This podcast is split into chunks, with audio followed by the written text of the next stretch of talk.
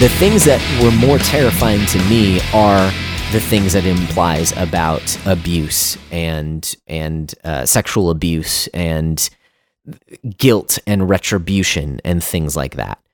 Um, so that's as far as I'm going to go with that before I say spoilers. You ready to get Yeah. into spoilers and really kind of jump into the story, or do you have more thoughts? Let's let's spoil this rotten egg. Okay. All right. So we're going to get spoiled here. Um at the end of the game, what is revealed is that uh James' wife who uh, you know died 3 years previous. Uh, basically what's revealed is that James is an unreliable narrator. So what Yes. th- some of the things um, like the letter that he got from his wife later in the game is revealed to not even exist at all. Um, that has to do with the the town of silent hill. Again kind of the way that it bleeds into the first the first uh, game in the series is that the town um, basically a cult took over the town. It was this resort town. A cult took over the town and so there's some weird stuff that happens there. And the town manifests um, things that the people who enter the town are are going through so thoughts and It's- feelings what was that Well, I was just gonna say it's basically like sort of a psychic mirror. And Yeah. So it it it extracts things out of your out of whoever's in there. Um, so you're playing from the perspective of, Ja- of James, and so everything that James is experiencing is as a is is is a result of his conflicted, his sort of tormented emotional and psychological state. Right, right. And the reason that he's tormented is because you find out at the end of the game that, yes, his wife was sick, but he actually murders his wife.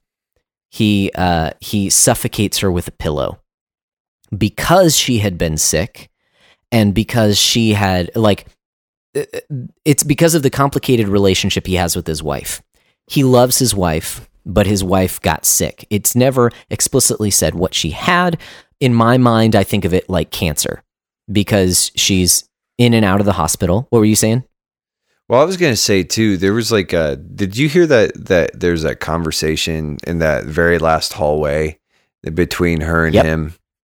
And I was just gonna say like too, and it was like it seemed like she was like at times pushing him away. Exactly.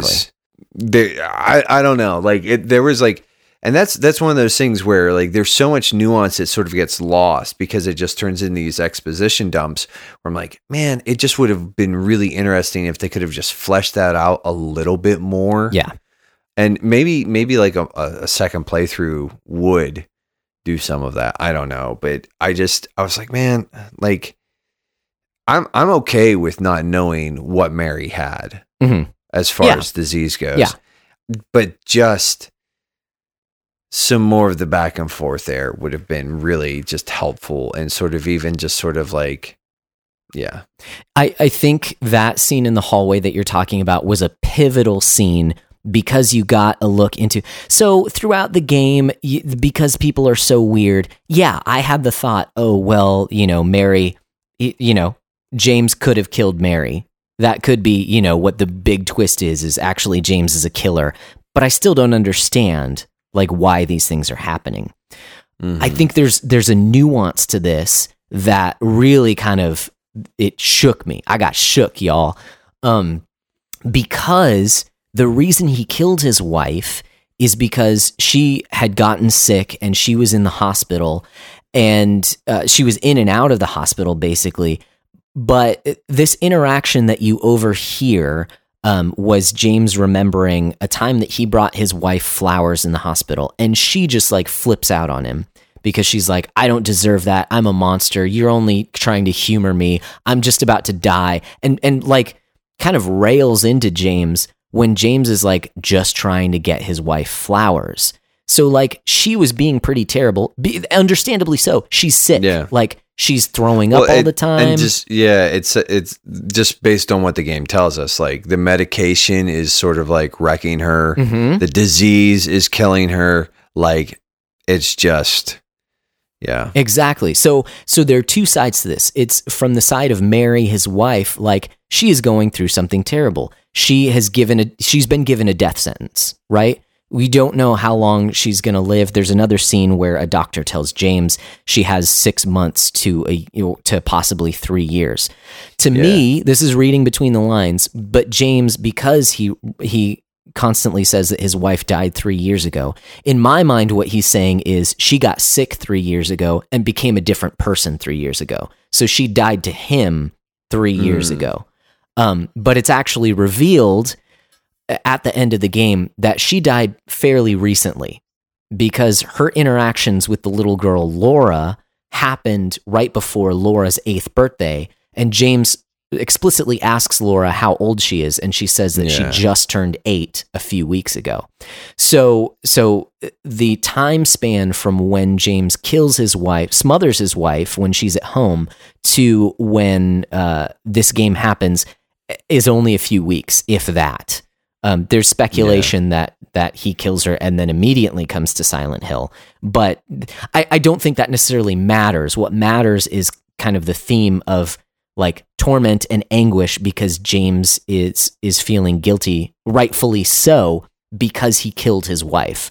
Um, basically, his wife was able to return home for a little while, um, and it it's kind of left up to you know, it doesn't explicitly say, but it could be you know going home just to die because there's nothing more that they could do at the hospital. That uh, I think that's sort of well, the ending that I got sort of implied that okay, that she was going home to die. yeah, Um, they might have been a little more explicit, even. You know, it's it's interesting too. Well, it, just like the the the sort of like the the relationship, the the the character of Maria. hmm Like, what do you do with a problem like Maria? Yeah, because she represents something very different than Mary, right. too. And so I, you know, I didn't know where like how you wanted to jump into that, but like, Yes, yes. When we get to the characters, there there's definitely a lot to say about Maria, and I felt like she was not explicitly explained either. So I'm going to give kind of my interpretation of what she meant, um, because a lot of this game, most of this game, occurs like it is a personification of James' mind and consciousness and and the torment that he's feeling. So um, all of the enemies have to do with the the oppression that he feels and the guilt and anguish over what he has done. Um, well, and his need to to feel to to be punished. right.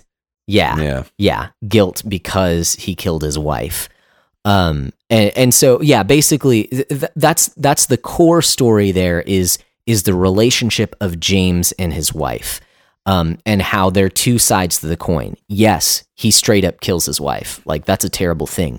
But also it's it's more complex it's more nuanced than that because uh Mary even recognizes that she was uh she was a witch, I'll put it that way, to James, who was trying to support her for so long.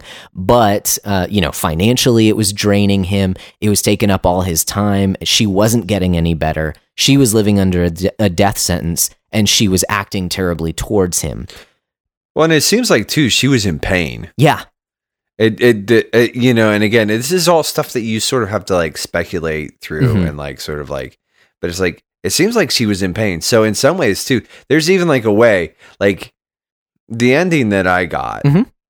like she's like, I was in pain. I told you to do it. And then he was like, and that's why I did it. And he's like, no, like he, he Yeah. kind of has this, he's like, I kind of did it because I hated you too. Right. Like I hated seeing what was going on here, and I hated I hated the fact that my wife was gone right. in a lot of ways, and I hated who you would become.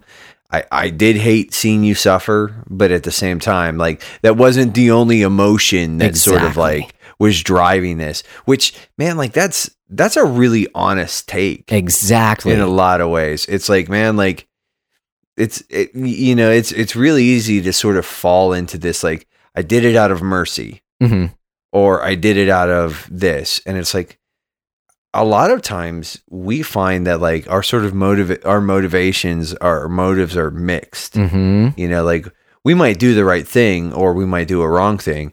And but the motives are a lot of times like not nearly as clean cut. Like we like we don't do things for the best possible reason all the time. Not that I'm saying like you know, obviously as believers, we would say that taking the life of anyone is sort of like no bueno. Right. Yeah. You know, Off the it's table. ver- verboten.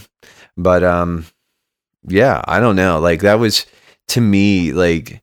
I mean, it was like a very sympathetic position in a lot of ways. Right. And I think that is what makes this game amazing is that you don't see that in video games. Like now I could be I could be overstepping a little bit. I haven't played every video game. I haven't played Spec Ops The Line. Apparently that one treads into some deep waters as well.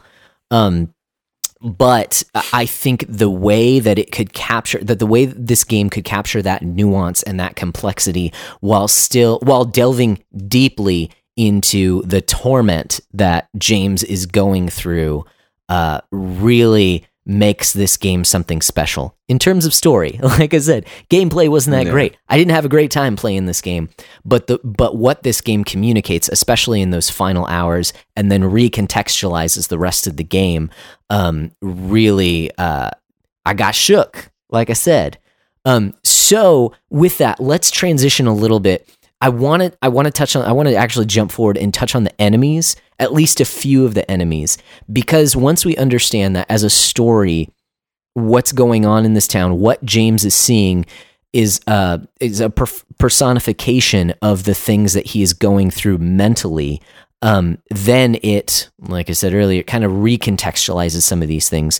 So the first enemies well, well let me actually i'm just going to go through a few of them there's only like 10 enemies in the entire game including bosses. Is bosses there even that? Is there even that many? It- actually yeah i think it's less than that to tell you the truth um Because it. Well, I'll just rattle them off. It's the uh, straitjackets, mannequins, Mm-hmm. uh, pyramid head.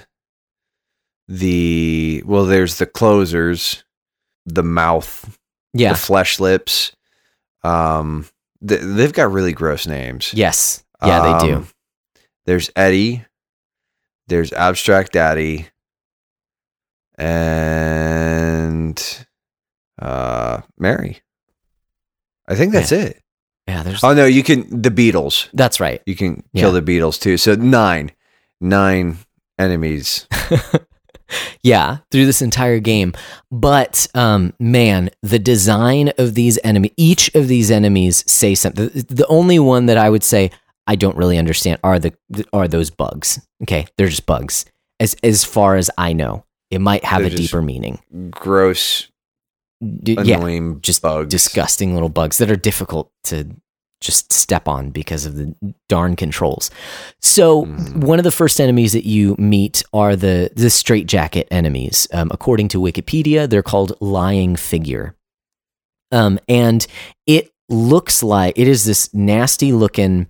It's like a figure of a woman in a straitjacket that is covered over in. It, it looks like she has like flesh pulled over where the straitjacket and where and over the straitjacket and where her head would be, I guess. So she's constantly kind of like uh, whipping herself around because she's in a straitjacket. So it's super creepy, and there's just like flesh, you know, all over everything. Again, it's not explicit. I say the figure of a woman, but really, it's it's not. You know, I don't take that too it's, far. It's sort of feminine shaped, Right. But it's yeah. but it attacks Also- you by puking on you. And So, so, some serious projectile vomit too. yeah, yeah, no It's kidding. And like four or five feet. yeah, and this is the the idea with this monster is that this was uh, James's idea of what his wife had become. Like she was tied down by her sickness.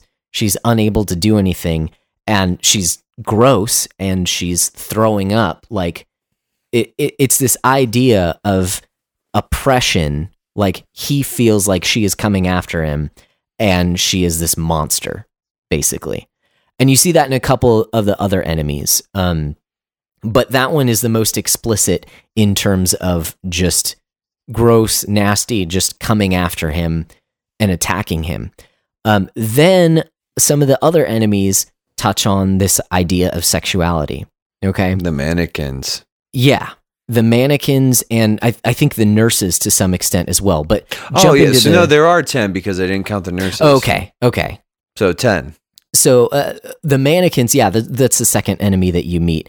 It is literally a pair of legs connected to another pair of legs. And so, like, it's not, again, nothing about the game is explicit in the way that it, it, it shows this, but it is literally, uh, okay, I'm sorry. You have to kind of put yourself into the mindset of James, right?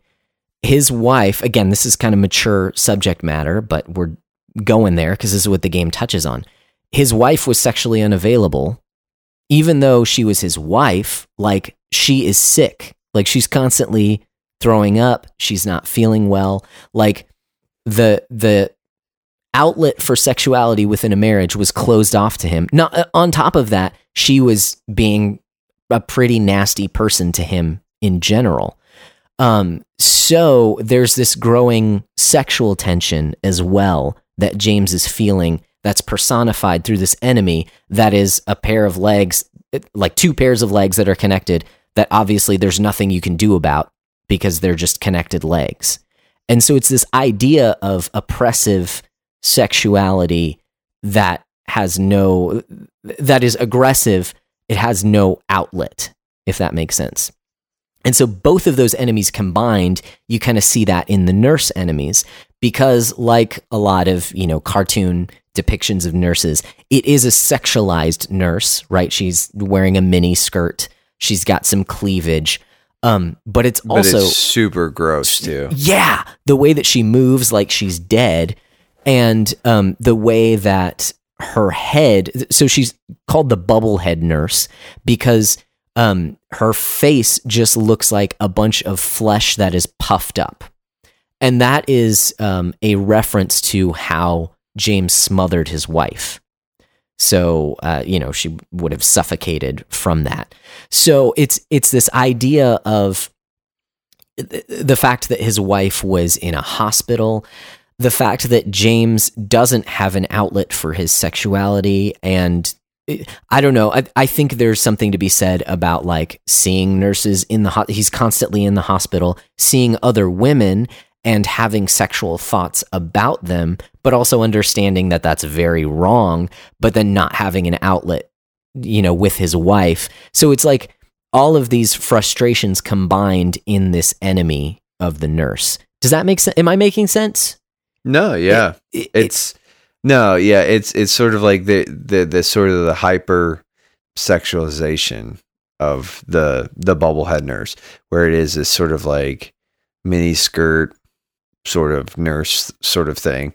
Like there's like the, like I mean, even the the little bits that I've read talk a lot about like how this game is sort of like he's got probably some like really conflicted feelings there right.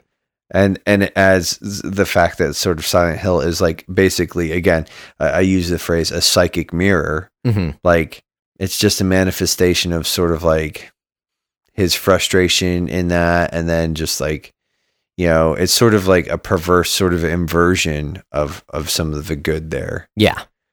Yeah, exactly. Um, so the only other uh, enemy that I want to touch on in passing before we get to the characters is uh, is that flesh lip enemy.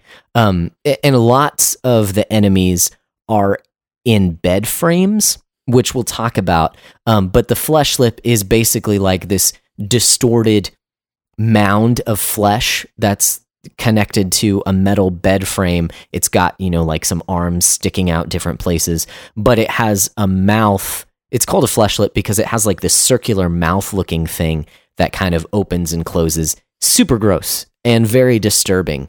And that and kind it of drops from the ceiling yeah, yeah, that's uh, some really creepy imagery. But basically, the idea of the bed, I mean, the connotation there is that Mary, James's wife, was bedridden. And the fact that she was being nasty to him and saying things uh, that, you know, as much as he tried to support her, she didn't feel well and was saying horrible things to him. So this was the personification of his wife.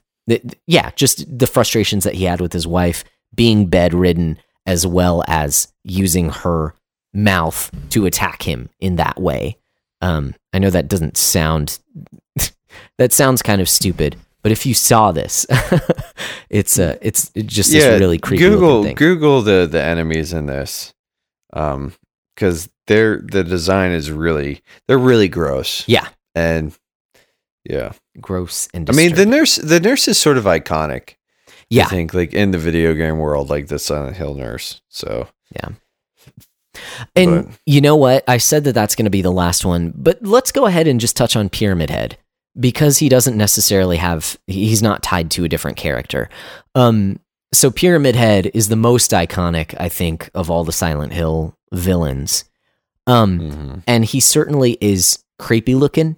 Uh he's yeah, he's definitely disturbing when he shows up the first few times. I mean, well the first time he shows up, you can just see him behind a gate.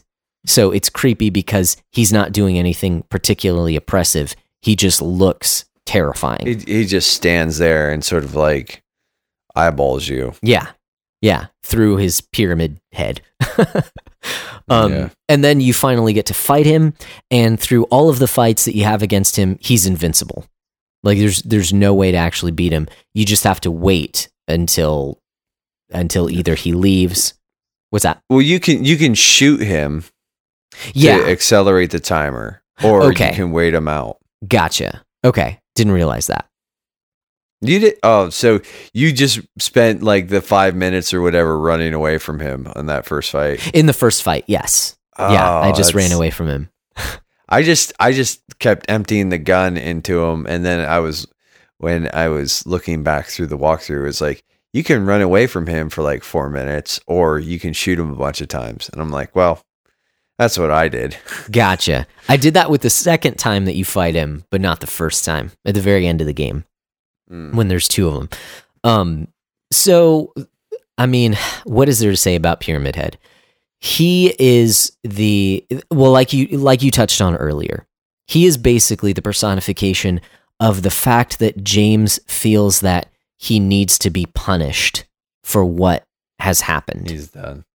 Yeah. Um, he is an unbeatable force that when he appears in the game, he he you know just comes after you and attacks you. He's slow moving. He's not particularly difficult if you know what you're doing, but uh, in one hit he'll kill you. So th- the idea is that he is James's guilt, you know, and yeah. and he yeah he is the oppressive force that will not go away, and kind of like the the the whole reason that James is in Silent Hill is because he feels that he needs to be punished, be- and rightfully so. He killed his wife. yeah. yeah. Um, so I'm I'm not sure. Do you have any more thoughts on Pyramid Head? He's definitely a great character, a really creepy design. I'm just not sure that there's as much to go into. It, it's just like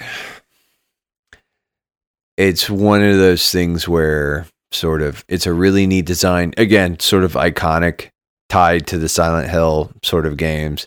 Yeah. But at the same time, like Pyramid Head is just kind of like when you sort of crack it open, like it's an interesting reveal in that second fight. Right. When you finally, and he's like, and he basically sort of like, you know, James sort of monologues a little bit and he's like, yeah, he's like, it finally clicks that what what's going on. He's like, yeah, you guys are just basically a manifestation of my need to punish myself. Mm-hmm.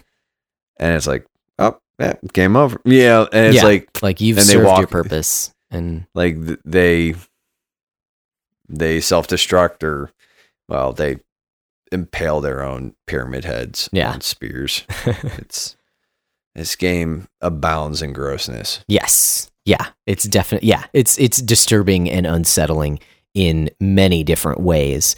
Um and so like as good as Pyramid Head is, I just I just I'm not sure that there's much more to say except that, you know, it is iconic for a reason. Um, but that reason is is it has the impact when you're playing the game. Um, but the design isn't necessarily as intricate, I would say, as some of the other enemies, at least no. not to me. In and there's some oh, we're gonna get to, dude. The abstract daddy freaks me the crap out. Um, but we'll get to that in just a second. And with that, Yeah. actually, let's go ahead and jump into the different characters in this game. Like you said, there's only four other characters, right? So James is the main character. You meet Eddie, Angela, Laura, and Maria. Mhm. So um, we briefly mentioned Laura. She is an eight year old girl. Um, and, oh, actually, before we jump into the characters, sorry, uh, we do need to say that the way that Silent Hill, the town, works is that, um, like you said, it's this psychic mirror. But you learn later on that the characters all see their own versions. They they they see different things basically. So Yeah. the enemies that you fight in the game, Angela doesn't necessarily see.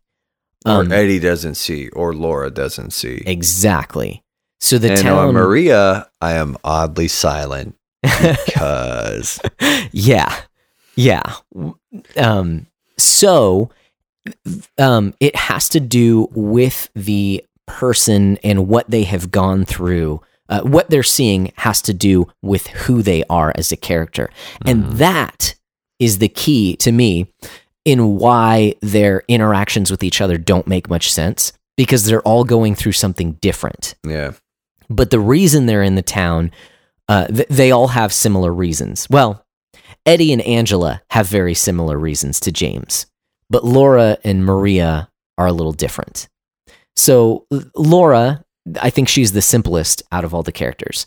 Laura is an eight year old girl who met Mary in the hospital. So, apparently, Laura was sick with something. I don't know. She doesn't seem sick in, during the game. but yeah, it it doesn't give you a lot of preface or anything. It just says they met, and Laura and Mary got friendly. Yeah, Yeah. Like- and clearly they bonded because at one point in the game, uh, the letter that you read from Mary says that she wished that she could adopt Laura because Laura is Yeah. an orphan. Um, Yeah. And so, in a nutshell, Laura wanders into Silent Hill looking for for Mary. Mary because Yeah. Mary talked about how much she liked Silent Hill. Because again, before the events of the first game, Silent Hill was a resort town. You know, there's this there's this hotel on the lake. There's like this cool stuff going on there. So so uh, Mary has very fond feelings for Silent Hill. She talked about it with Laura, who she you know she became friends with. So Laura, this quote unquote innocent eight year old girl, goes to Silent Hill, and during the course of this game, she um because she is a quote unquote pure character, she is not seeing any of the gross, disgusting things that James is seeing. She's wandering around, she's playing with dolls, she's writing on the window. Like, she doesn't understand why anyone would be freaked out in this town because it's just another town to her because she's not going through anything crazy psychological. She simply came to try and find Mary because she talked because Mary had talked about Silent Hill. Now she does have some preconceived notions of James because apparently Mary doesn't talk too fondly about James, or at least She is she is not a fan of James. yeah. So she does things throughout the game that makes you think like she's this sinister little girl because like at one point she locks you in the room with the boss, you know? But but to Mhm. her in Laura's mind, like she doesn't see any monsters. She's just playing with you, but she doesn't like you because she thinks that you're mean to Mary.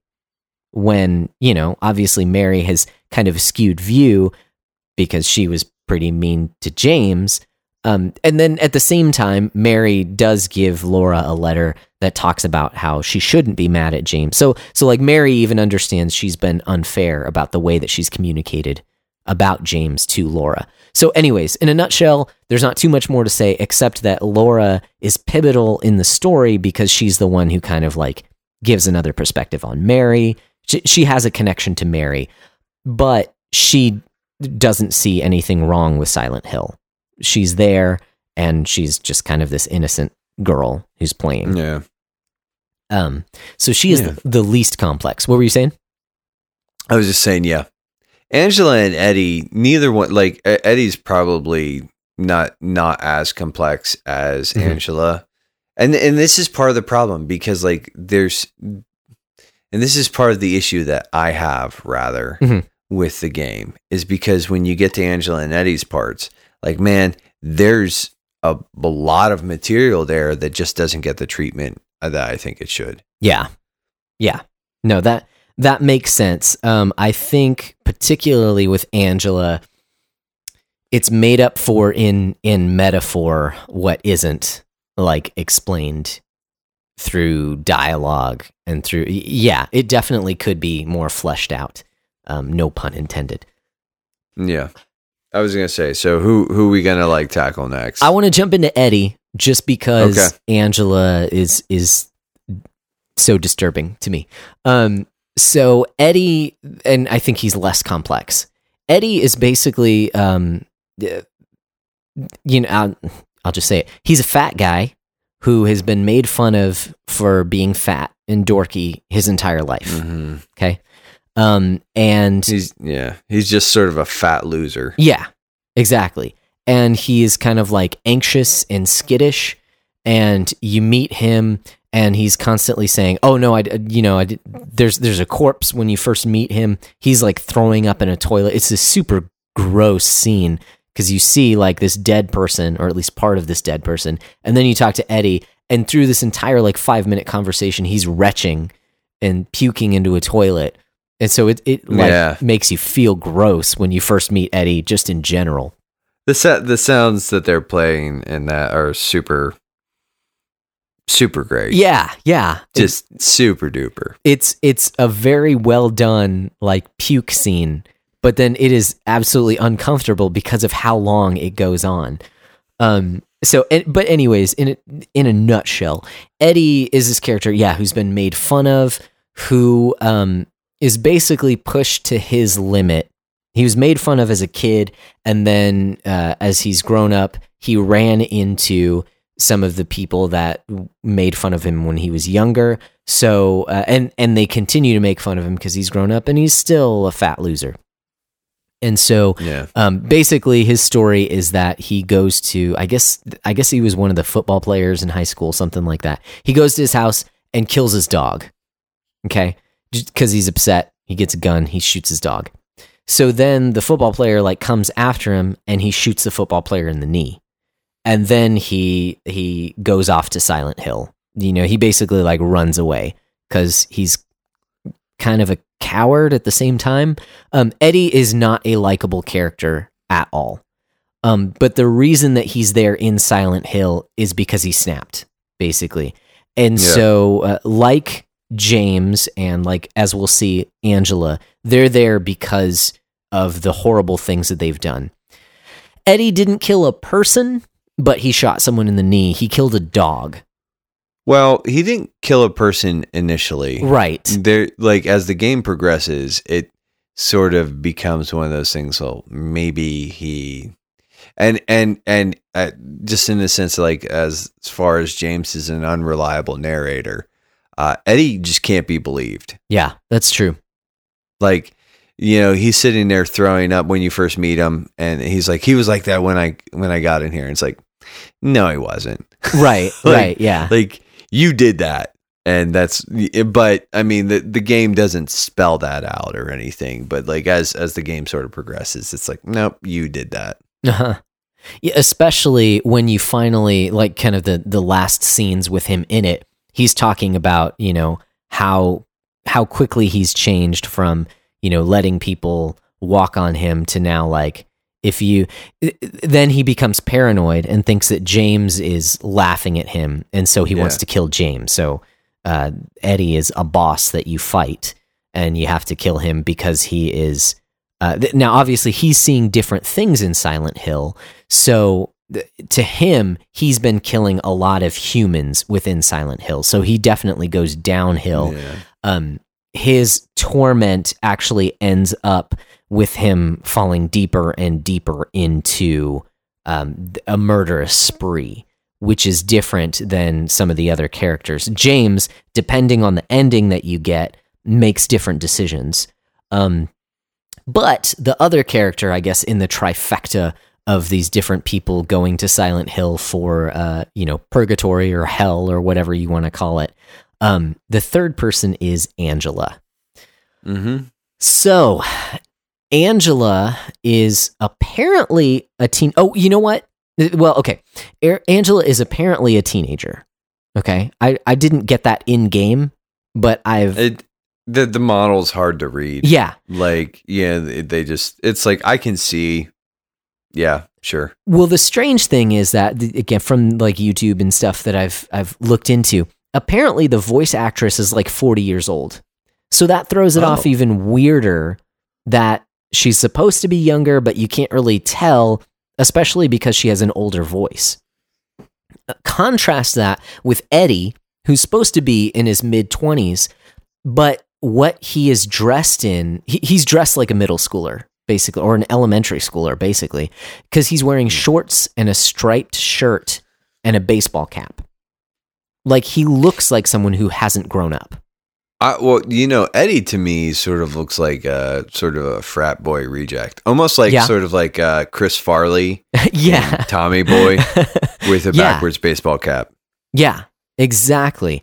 And so I think, I mean, I don't know, to me, there is this contrast of Eddie being this older person, but really being stuck in middle school, you know, and just growing darker and darker and more, just fueling his hatred and never really growing out of that, but succumbing Yeah. to the darkness. Whereas Angela is this younger character, but because of what she's experienced, she portrays herself as an older person Mm, because she was forced to grow up. Um, yeah. When you first meet Angela, she is in a cemetery and she's got a huge steak knife that you take from her.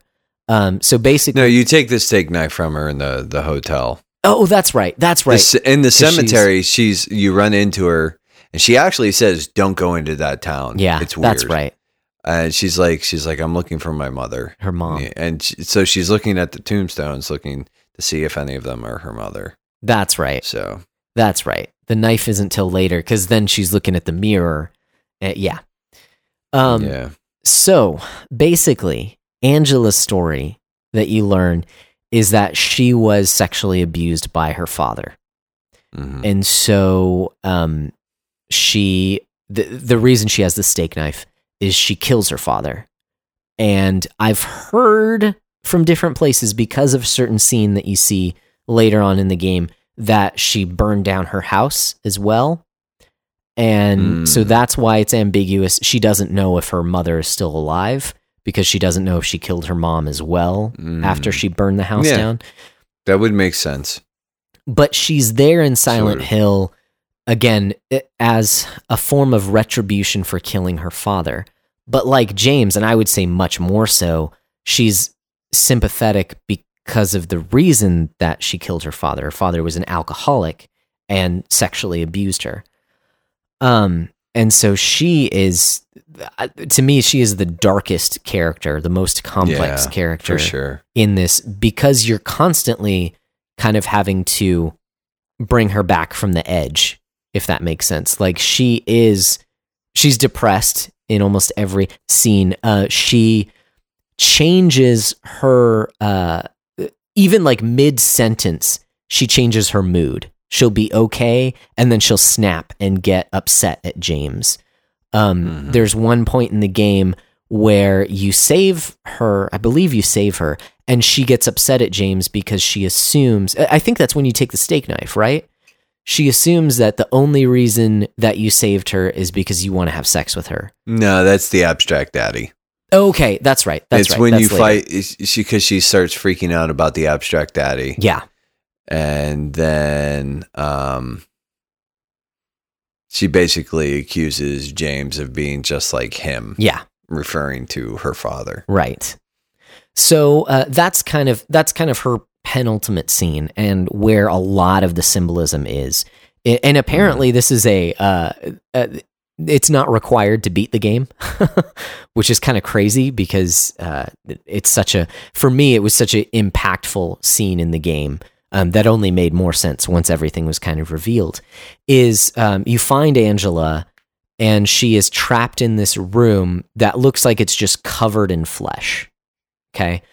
And she's like, Yeah, you know, like crouching in the corner. And, um, you know, I'm not going to try and and reenact what she's saying, but she's basically like, "No, please don't do this, Daddy. Please don't do this." Kind of a thing, and you see one of these creatures called an abstract daddy, which is a another bed frame, okay, with another mound of flesh inside the bed frame, and it basically shows uh, like the silhouettes of two people, one crouching over the other. So it's a personification Huh. of of I this didn't. sexual I, abuse. I I never took that. Um, I I just never paid that much attention to them, other than to shoot them. I'll have to look at the character models for that. I mean, I knew that's sort of what that's what it represented, Mhm. but it was like I was like, oh, that's just a weird model. But huh, Yeah. oh, that's that's really kind of grim. Yes. Yeah. Very disturbing. Now, like with everything else in the game, you get the idea that Angela is actually seeing something different because she specifically refers to it as her dad.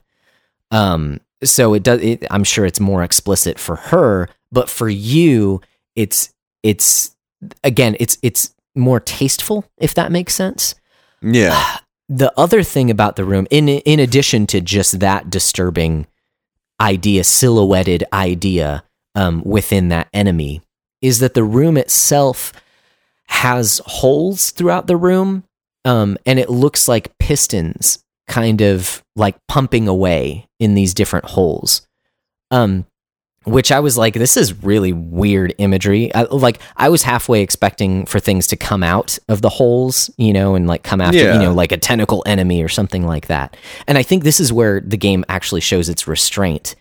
Um, but what was pointed out to me as I looked a little deeper into this game is that someone who has been sexually abused, that would be very, for lack of a better term, triggering to Ah. constantly to be in a room where you're seeing you know um like poles come in and out pump in and out of holes in the wall like yeah. that would that would just be extremely disturbing Yeah, and bring I up can- horrible thoughts and so, I mean, just like yeah, the the yeah, so so that Hmm. scene was very like th- th- that really struck me again with how tasteful the game is in conveying such a horrible action and such Hmm. a horrible thing that sexual abuse is um so that is I, I can't say it's one of my favorite scenes but i think it's definitely one of the most affecting scenes Well, when she throws that TV on top of him, right I was like, "Ooh," you know, uh, that was that was just like a very intense, very heavy kind of moment. So Yeah, because you've already beaten him at that point. He's already dead. yeah, But then there's a TV in the room. She picks up the TV. She like kicks him and then picks up the TV and throws it on top of him. Like you see her absolute hatred and abhorrence for her father because of what he's done to her. yeah. So I think too, like you, you know, the the the the thing that's interesting about her is that she really does confirm for you that everybody is experiencing this on different levels. Mhm. because right at the end of her sort of story arc, you meet her and you're going up some stairs and you go from like this sort of like wet, gross, slime, flesh covered sort of environment. You you you step on these stairs and the walls are on fire. Everything's on fire yeah, and the, he makes a comment, and I didn't even recognize it at first, but he makes a comment where he's like, "Man, it's it's hot," and she's like, "This is how this is what it's like for me all the time." yeah, And so it's like all of a sudden, it's like, like, oh, yeah, she's experiencing something radically different than what I've been experiencing in this, yeah, which is interesting. yeah. You know, Yeah, because right before that, she's like, "Oh, you see it too." You know, like she is surprised that it's not just her. Yeah. Like you're actually for that second, you're able to to kind of see what she's seeing, yeah, and and you understand why she's attempting suicide. You know, so like she is this horribly tragic character that, to my recollection, you don't get any. That's the last you see of her. She walks yeah. off. There's there's no closure. It's she just walks off into like the burning distance. yeah. and that's sort of like the end of it. Yeah. as far as she's concerned. So So that's Angela. that's Um, Angela, and, and I think it just needs to be noted that you you know I think like the you know the bullying that Eddie w- was sort of subjected to, and then the the psychosis that like his psychotic snap, Mhm. like you know these are things that are going on in our culture today. Yeah. I mean, I'm not trying to sort of go down this road too much, but there's that big stink made about the Joker movie, and people are like going to say it's going to incite violence. And you know, I think like culturally, we just have like a problem where we we glorify a lot of things that we need to not Mhm. glorify. But I think too, it was like you know, I, I remember reading an article, and if I if I could remember where I, I found it, I I totally. Um, but somebody basically said like you know it's it's sort of the the this Joker movie is in is uh, going to encourage men who for lack of a better like they they would use different terminology but have been abused by people around them to act out and, and lash out. And um you know i think of and maybe this is just me overstepping some lines but i think about that that young man that shot up that high school in florida and then the one girl who was part of it you know she was like yeah i used to i used to harass him all the time i would make fun of him and bully him and i don't regret it at all and i'm like and that's Oof. part of the problem like you know i'm i'm not i'm not forgiving what like i'm not excusing rather what he did Yeah. you know like he he he rolled into his school and shot shot it up killed a bunch of people Right. like that's disgusting and that will that will weigh on him or you know and that that the repercussions for that are massive but at the same time you have these people there are people out there who feel justified in sort of you, you know dehumanizing or othering somebody else. And eddie mm-hmm. in a lot of ways is is a bit of a tragic figure. He's it's still what he ends up turning into is is absolutely an absolute reprobate. It's absolutely disgusting. Yeah. there's no excuse but but at the same time it's sort of like it's it, it is a little more sympathetic than i think we want to play it sometimes That's true. Yeah. and it's like and, I- and i think about angela and it's just like man like you, you know just like that's uh, uh, you know like coming out of those stories like this is one of those things that i'm glad i played it but like at the same time i did not have fun with this game right. in, in any and it's but like just coming out of that i was like man like that's that's really rough Yeah. Like that's just like it left me sort of like kind of yeah to, to use your term shook Left me shook. like yeah. yeah the the the the spookiness had worn off at that point in time and then i just it just sort of got like yeah sad mm-hmm. but let, do you want to talk Totally. about mary or maria Yeah.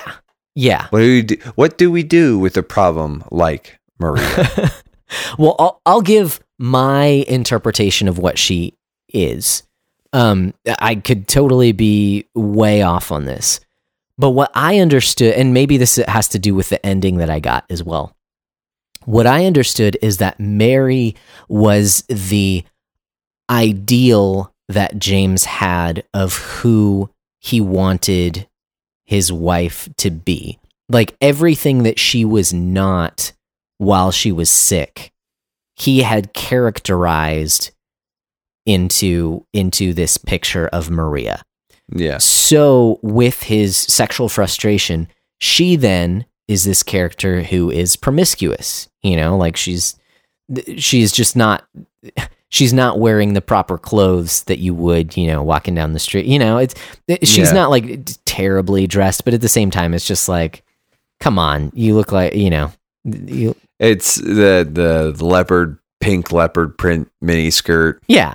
Yeah. yeah Is- yeah showing off her belly it's just like that's just not appropriate you know a, a grown woman with any ounce of self-respect Well, and what's really confusing, yeah, and I would I would agree with that assessment of what she is. That she's sort of the personification of like, I wish my wife was X, Y, and Z. yeah But what sort of makes the game and and you know even now that I'm thinking about now that I'm thinking about it, there's this game's a lot more clever than I, I was giving it credit uh, for because she sees the monsters, but she sees the monsters because she's part of the psychic mirror. hmm Like you know, and so it thinks it makes you think like, man, okay, now I'm like now I'm getting on board with like, okay, this thing's like a way more clever than I gave it credit for. Okay. Like I'm still like I'd still love to see like some more polish, a little more shine, a little more nuance, a little you know, some of this stuff. But like, yeah. Like she's She- mm, She also never interacts with anyone else. She only ever interacts with James. She makes reference to Laura and says that she wants to protect Laura, but she never actually interact interacts with Laura. Yeah, no, that's that is weird. That's I you know, now like yeah, I mean, I was like, oh yeah, she's like sort of like the sexual ideal. Mhm. Like she's like sort of this, but at the same time, like now I'm like, oh, yeah, she really sort of helped sell the lie that what he was experiencing was reality. Yeah. Yeah, and and she Mm. is by far the weirdest character because she goes in and out of character. She Mm. similar to Angela, like she changes moods really quickly. It's not quite as stark as Angela.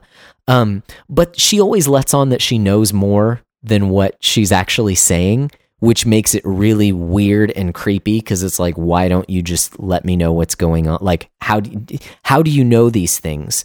Um Well, she's like play, she's like coy yeah. and sort of like playful, and and then she's like, you know, she's dismissive, and it's it's just like, yeah, okay, yeah. I'm just I'm still sort of like, it, it's it, it, clicked, and it's I was all like, making oh no, sense. Yeah. no, this is like way this is way tighter. And again, I I feel like the writing could be better, but yeah, Right. dude, this is way tighter than I want to give credit for. And I Um, I think so there there are scenes throughout the game where she does where she, like I said she changes and she says things that like only Mary could have known. Um she gets really upset at James sometimes like why didn't you protect me? Why why were you doing these things? And to me the way I interpreted that is that James is starting to remember who Mary had become. And so Maria turns more into instead of the ideal that he wanted Mary to be, now he's remembering who she was when she was sick, and that's being integrated into her character Mm. as well. mm, Um, yeah, in addition to that, I think he's not letting himself uh like have that fully enjoy that fantasy of his wife because she is constantly killed by his other uh, projections. yeah. So the reason that she's killed, you know, like what three times throughout the course of the game, Pyramid Head takes her and kills her. I, I believe In it's the, three times. In the in the elevator, she gets taken once. Mhm. Uh, the prison cell. Um, he when he finally gets in there, she's she's dead. And then uh, there's a scene with the pyramid heads, yeah, the two pyramid heads. No, but I would just yeah. I'm I'm still like I'm I'm coming back from the realization that it's like. No, this thing's like way more clever than I was giving it credit for, and I'm I'm I'm feeling a little dense.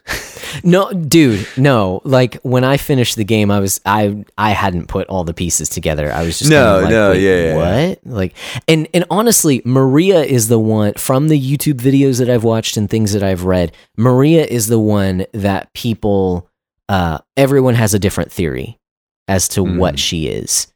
Um, and and so this is where I've landed with her. This is what makes sense to me, especially because of the endings as well, which we'll get to. Um, but I I totally I could be wrong.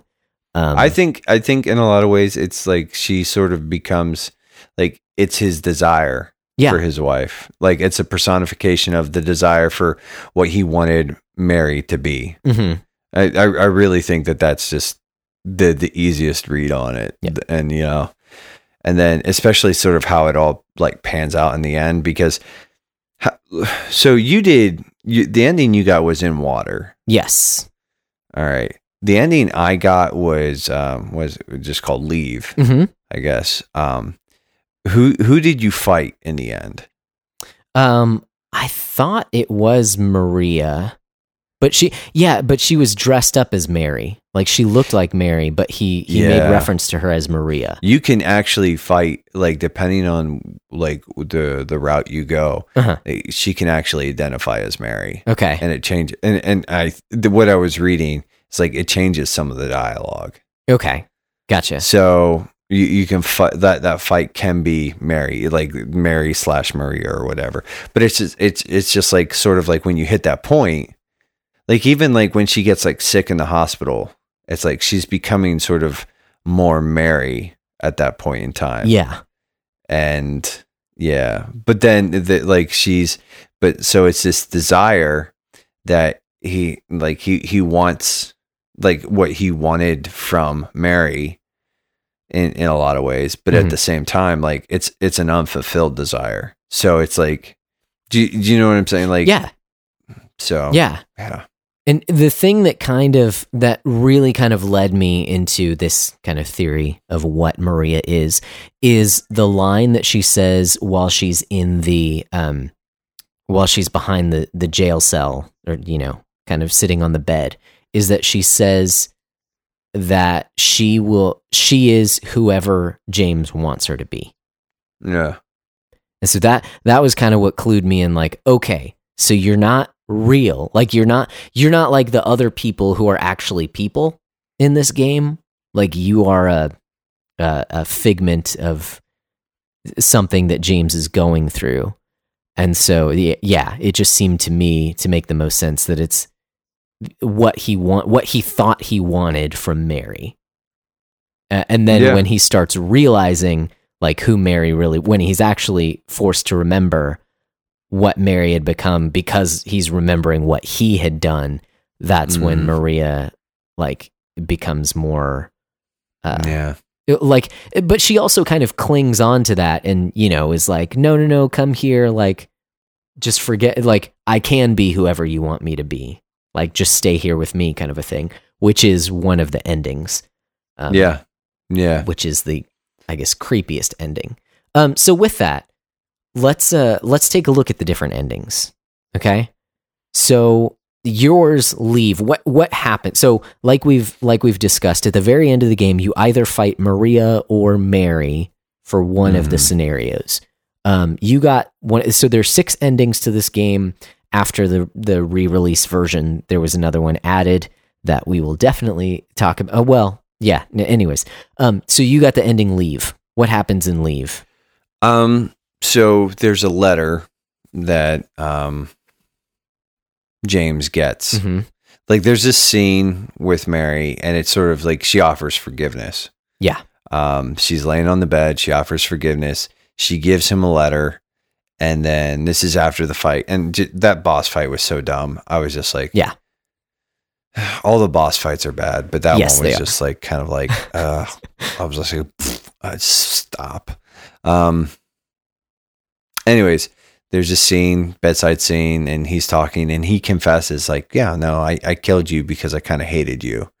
But I also, you know, I didn't like seeing you suffer and I just I was so tired and you, you know, anyways, Yeah. they have that whole conversation.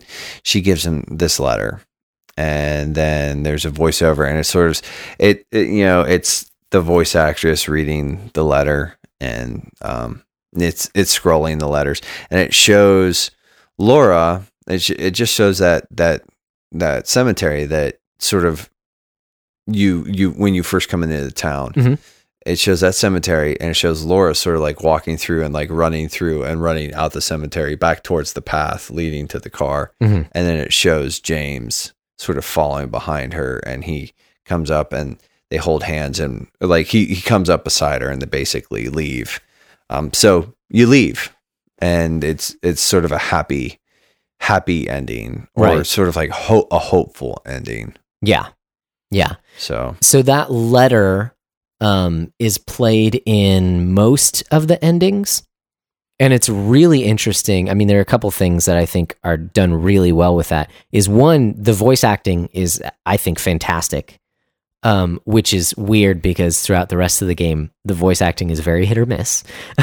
mhm. um, but depending on the ending you get, the emphasis of the same exact letter, same exact voice acting uh, feels different. Different things within the letter stick out to you. So, Okay. um, with that ending, leave. Um, yeah, th- well, some of the things in the letter that Mary says is that she recognizes that she's been horrible and she's sorry for the things that he's had to go through, that his life has completely changed ever since she's gotten sick and she's been terrible to him. Um, and she also like kind of confides in him that she's scared and she doesn't want to die. She says something to the effect of, um, "I don't want, I can't say that I I want you to forget me, but uh, I can't No, bear the I thought can't of say you re- forgetting me." I can't say remember me, but I can't bear the thought of you forgetting me. Yeah, I, I remember that line. That was a kind of a sweet line. yeah, yeah, exactly. Because she's she's wrestling with her imminent death, um, and And and even in some ways, like her desire for him to move on. Exactly. Right. Cuz that's that's what she says at the very end is like do what's best for you basically. Like Yeah. you you I- need to be able You, to you made me happy. Right. Like is how she closes the letter. But there's all this stuff where it's like, just go live your life. Move past this at this point. Right. Right. Exactly. So to what is tragic I think about this is that he um she makes reference to the fact that she gives the letter to one of the nurses at the hospital to give to James after she dies because she knows that she's going to die. So she doesn't want him reading this until after she dies. Obviously, he didn't know that until after he killed her. Um Yeah. so that there's there's sort of like a Greek tragedy in there as well. Yeah. Um, that she wasn't able to tell him that, and he ends up committing this horrible act because he didn't know that. I mean, you know, no, he's it's it's terrible. Like, don't get me wrong, I'm not, but he's also kind of a sympathetic character.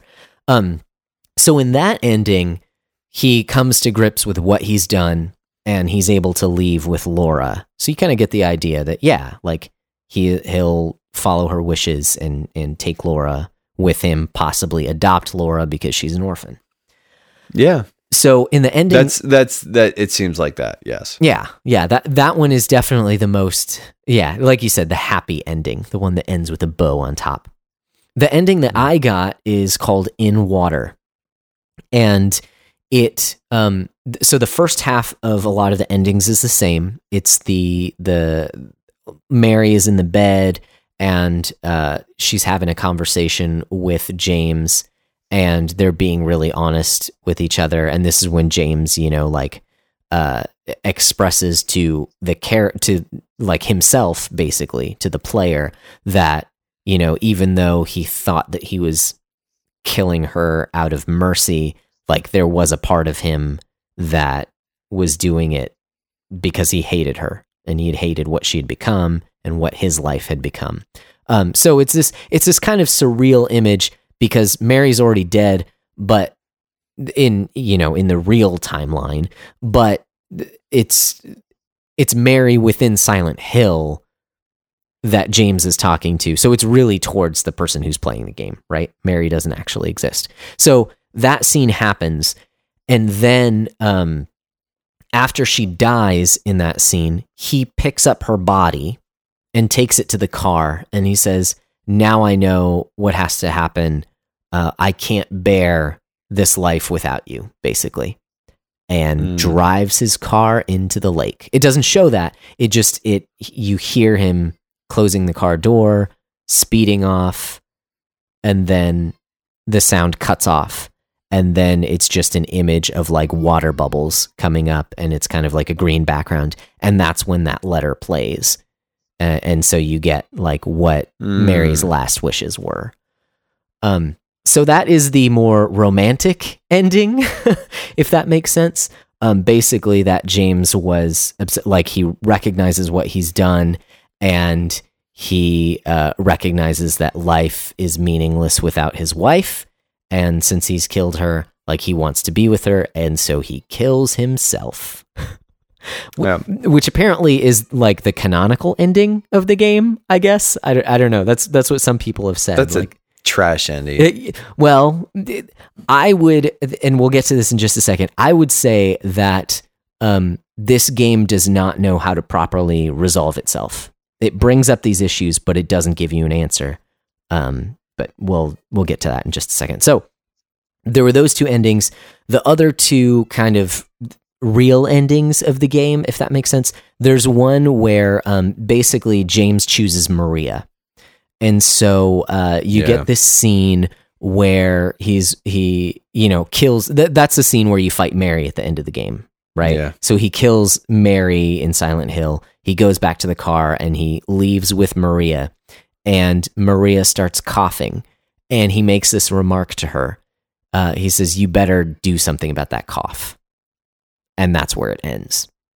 So Yeah. kind of like referencing like I'm not going to go through this again. Like basically that he hasn't really learned anything. He's not remorseful about Mary's death, and he he wants the idea, the idealized Mary, but when the reality of who Mary was and you know the hardship of what marriage is, he's not willing to put up with it, which I think is a very uh, truthful ending. If that makes sense, it's a very real possibility.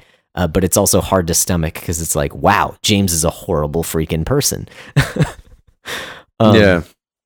then there's an ending called Rebirth, where basically um, he takes, like the in water ending, he takes Mary's body and takes her onto into the lake, and he makes reference to a ritual that could possibly You have to that you have that that particular ending has to be done on at least the second playthrough. That's right. and you have to gather some objects. If you gather all those objects and you hit the right cues, yeah, he'll he can basically bring Mary back to life. Yeah. And so there's like this little island in the middle of the lake.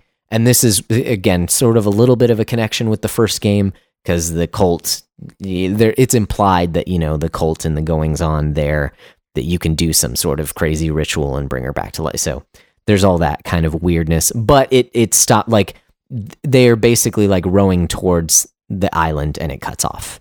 So it's left up to the imagination. Um, there are two more endings which are hilarious. They are just jokes. Um, Mm-hmm. there's one in which, uh, and this one was the added one. There's one in which um, it was aliens the whole time. So you get an item and you use it in a certain place, and aliens. It's like this. Um, it looks like a silent picture kind of a thing. Uh, it get it Yeah. turns sepia toned. Aliens come back. The protagonist from the first game is there because there was an alien ending as a joke in the first game. Now there's an alien ending in the second one where that protagonist, since he had been taken away by the aliens in the first game, comes back and um, zaps James, and then the aliens take over the world. The end. Mm-hmm. Um, and finally, in the definitely the canonical best ending of the game, yes, um, I believe I believe this. y- you can find a key in uh, a doghouse. This is a reference to the first game where you find a key in the doghouse, and you're able to open up a certain door. Now it only it only shows up, you know, after you've played through the game so many times. Um, you're able to open a door with this this key that you found in the doghouse, and there's a dog sitting at a control panel with a headset on, like someone at a call center. And James is just like, "What? It was you the whole time," and gets down on all fours. And then the dog comes over and licks James in the face, and that's the end of the game. And then there's a title Yeah. scroll or the the credit scroll where you have this big picture of this dog, like a portrait picture of this dog, where the final theme, the ending theme, is played in in dog barks, while there's like this weird set of like images of characters throughout the game, almost like a blooper Yeah. reel playing, while It's it's pretty weird. and and in in in the best scene in the entire game, it shows James sir- shirtless and he's ripped and he's got like a mom tattoo. and uh, so that's definitely the canonical ending of the game. I think so. I mean, it, the game is so bizarre that that's the only thing that makes sense to me. it's a yeah, yeah, and I think I think it's a good joke because the game is so weird, and especially at that point, the reveal hasn't happened yet. Uh, so it's like the you know the creators of the game are kind of like, it was the dog the whole time. That's how it all makes sense, kind of a thing, which I think is funny. Mm. I get it. It's humor. You laugh. I, I don't know if I necessarily get it, but I am entertained by it. Entertaining. Well, that's good because some of the other game isn't very entertaining. Um. Mm-hmm. Okay, so that's the endings. I think we we can go ahead and move on to some final thoughts here for the game. Mm-hmm. Um, you know, I just mentioned how I think this game brings up a lot of very mature themes it brings up a lot of things uh, like the idea of retribution and punishment for your sins. But as I watched all of the endings personally, I, I just watched them on YouTube. Um, I found all of the endings unsatisfying in their own way. Um, mm. even the one that you had, the leave ending, I felt like, wait a second, this guy killed his wife. Like, and now he just kind of comes to terms with it and leaves. Like, no, he killed his wife. Like, how is this okay? I I don't understand how this this is a proper ending to the game. Um, I was much more satisfied, if I can say that, with the ending that I got, where he kills himself. That makes more sense to me. Maybe that's just because I'm an emo kid at heart, and I can understand mm. why the guilt of killing your wife would drive you to suicide. Um, but I find all of these endings unsatisfying. And I think there's a reason for that. Um, it reminds me of the Bible, of Scripture, uh, because the, what this game is saying is that there are these issues that are very difficult to tackle that you have to face, but it doesn't give you the prescription to face them. You know, characters like Eddie succumbed to the darkness. Angela mm. is just a horribly tragic figure with no end. And then James is completely, to me, unsatisfying. Um, the scripture that came to mind is out of Second Corinthians. So uh, Second Corinthians 7.10, this is the New International Version, says that godly sorrow brings repentance that leads to salvation and leaves no regret, but worldly sorrow brings death. Hmm. Um, this is one that I hmm. that I had like come across probably a month or two ago, and it's been in the back of my mind for a while because it encapsulates, I think, so much about um, the judgmentalism uh, of. I mean, I guess our culture, you know, our culture. There, there, are certain things that there are certain taboos that you absolutely cannot uh, transgress, or else you are going to be castigated. Um, you know, just you're not you are no longer worthy of attention. Um and this what the scripture is saying is that a godly sorrow a grief a um when you feel sorrow for what you've done in a godly way it leads you to repentance. It doesn't just leave you with despair which is where i think this game leaves you is just in the despair of your own sinfulness and the the horrible things that you've done in life. Um, this game offers no chance at repentance. Uh, the closest thing to it is acceptance that you're horrible and trying to live a better life. Does yeah. that make sense? Yeah, no, I mean, uh, I would like I think with the leave ending, it sort it it sort of shows um, James sort of coming to terms with what he's done and saying, okay, well, I guess I'll just try to do better. Yeah. And you know that that's hard for us because it doesn't that doesn't necessarily re- uh, reconcile with justice. Yeah, as we know it. So, but I don't know. Um, I think in some ways, though, man, like honestly, I think like the leave ending is probably the healthiest. okay. Yeah. Well, you, you, you know, yeah. like um, he's actually I, alive. I, Well, that and just you know the thought of suicide is just kind of like well. Yeah, he's like, I'm gonna drive my car into the lake as this sort of pseudo romantic gesture, or Mhm. because he still needs to die or whatever. I'm kind of like, well, that's not really justice either. right. That's just that's escape from justice.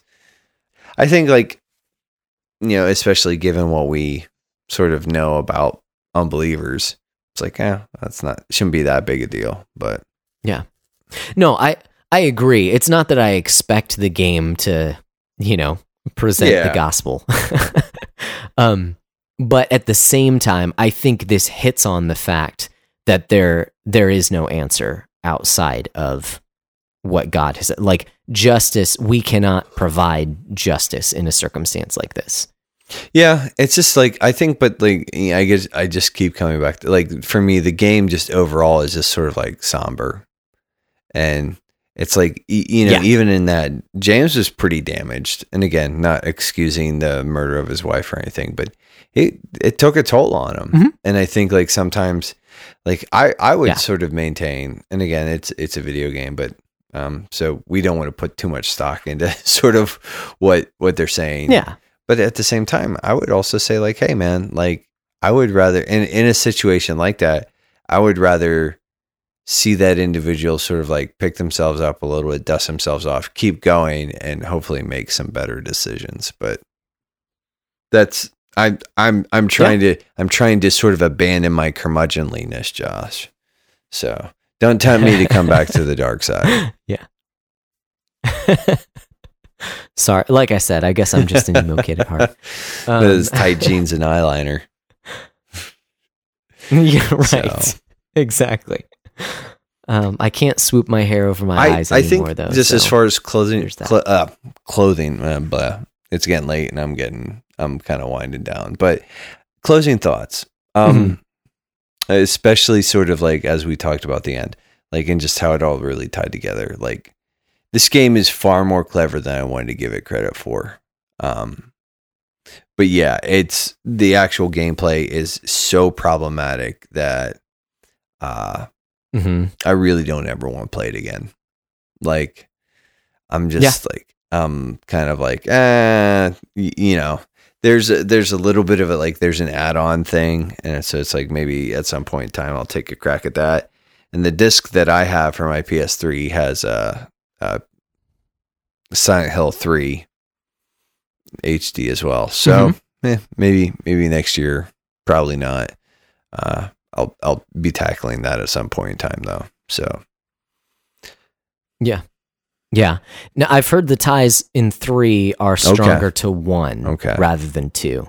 Two is like the outlier in terms of what the story is. So I assume that three touches more on kind of like the cult that Silent Hill, you know, had- was Yeah. home to. I just I think like But the the thing like know. the thing that I like is like the vehicle that I or the the part of the game that I really like is just this the town as sort of a psychic mirror and that you're experiencing sort of a, Mhm. a purgatory or judgment of sorts based on your sort of uh psyche.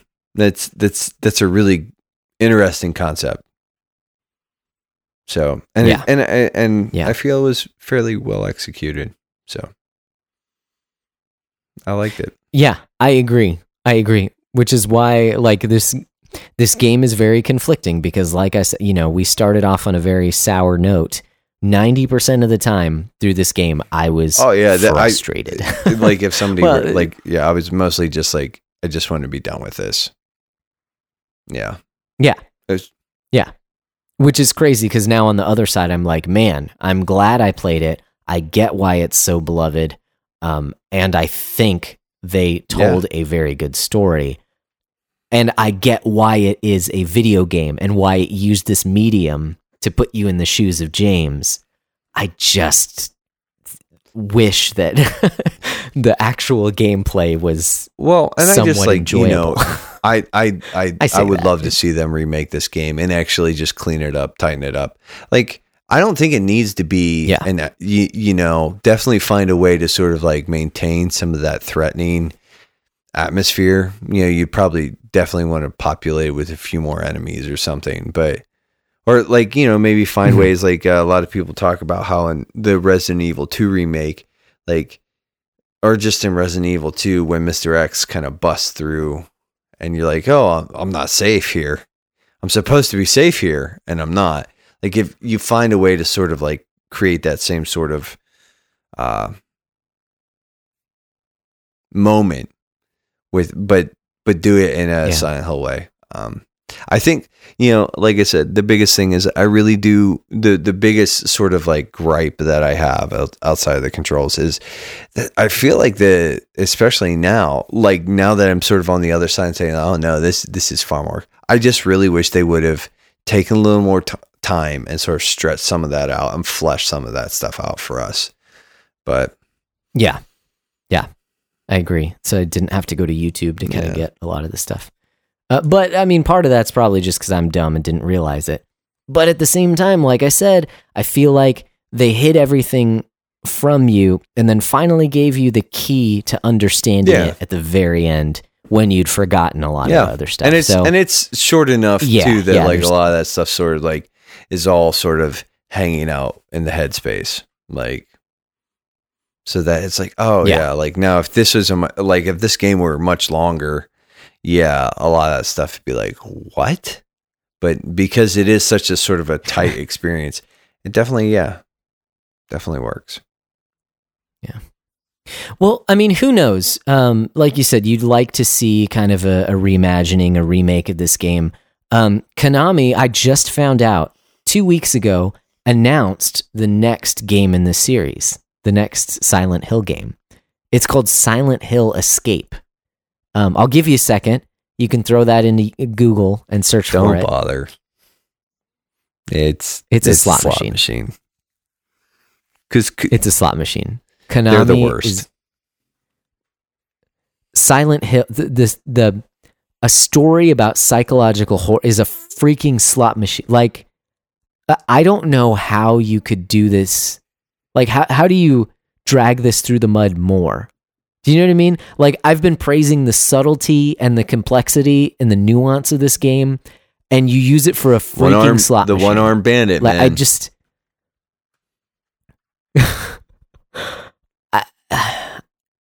so um that said there probably will never and actually you know what i don't trust konami to make a reimagining of this game frankly because nah, of I, what I they're think doing Konami in a lot of ways is just It'd be terrible. uh, destroyed uh, the gaming sphere's ability to trust them.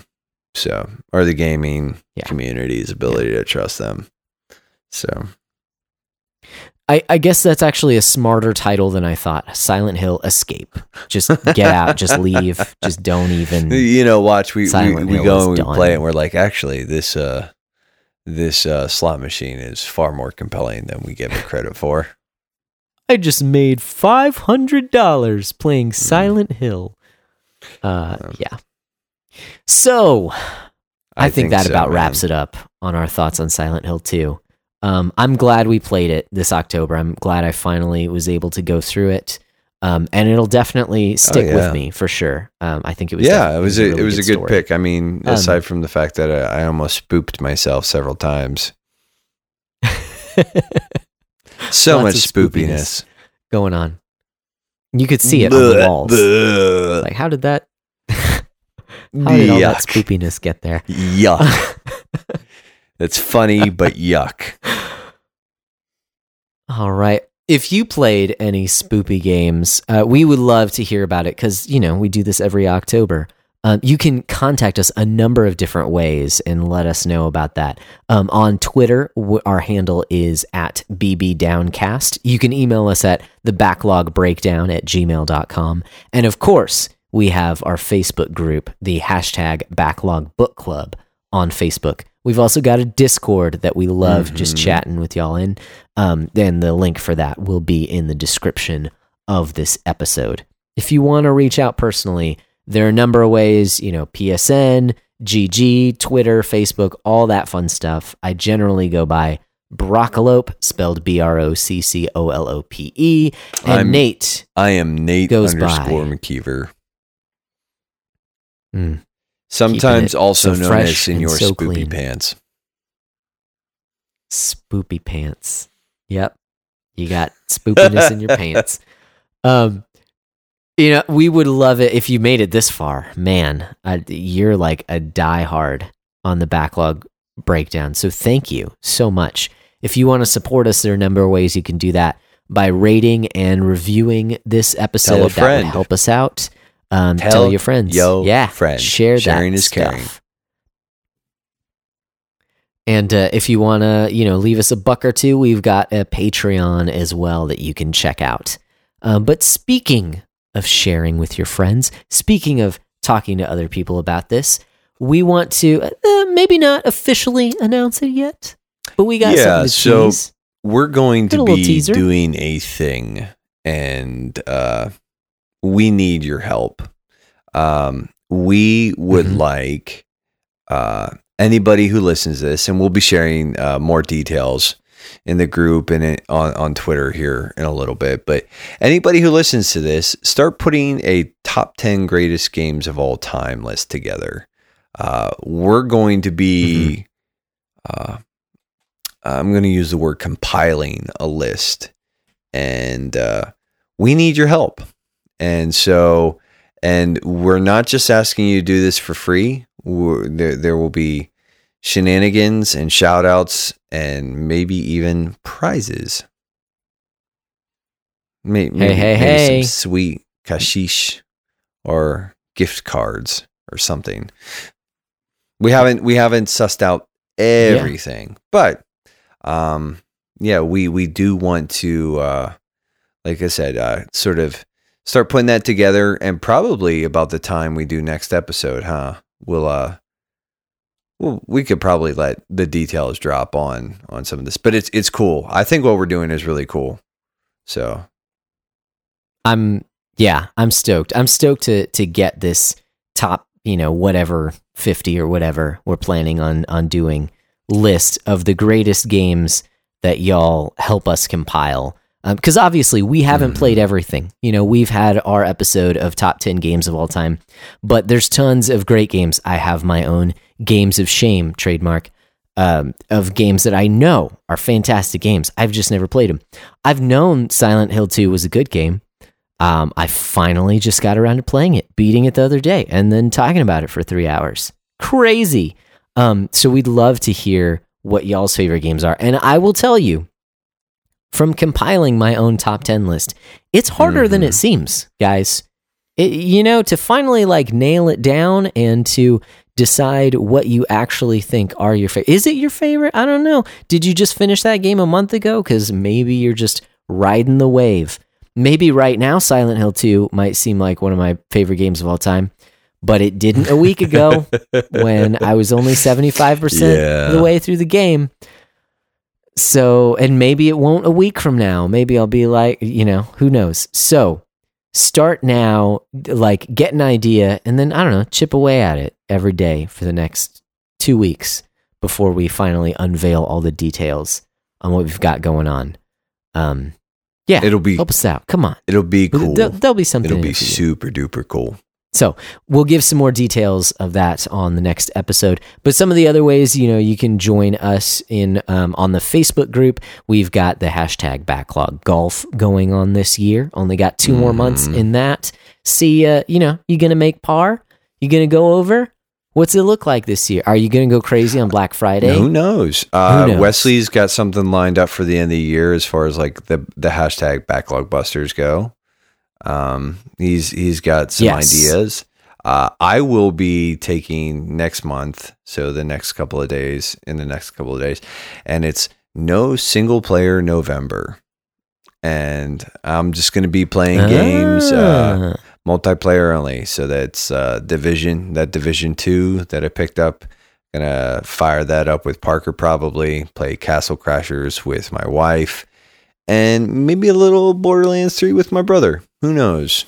Or maybe I can. Yeah, he's he's just got a baby though, so I don't know if he's gonna be playing video games. So maybe I have to find somebody Uh-oh. else to play Borderlands Three with. Uh, um. Anyways, uh. So we've got that going on. So just wanted to throw that out. And you know, just real quick, hey guys, I fully recommend uh, using November, especially as a bit of a sort of a uh, a month to reset. To uh, I saw a guy, uh, the sort of pencil pencil guy posted. Sword and pencil. He's calling it Grovember. Uh, he had a an Instagram post on it that I thought was interesting. Like I said, I'm not doing what he's doing, but I, I think like the general idea is good. Just so, uh, but uh, Nice. anyways, Josh, I think we've we have penetrated the depths of Silent Hill 2. Well, it's- Yeah, I, I, think I, I just don't want to talk about it anymore. It's it makes me sad and angry We're done. and spoopy. I'm depressed. well, I, I think we've done a good job breaking down the benefits. So you guys keep beating down your backlogs while we continue to break down the Yes. benefits. Good night. Good night.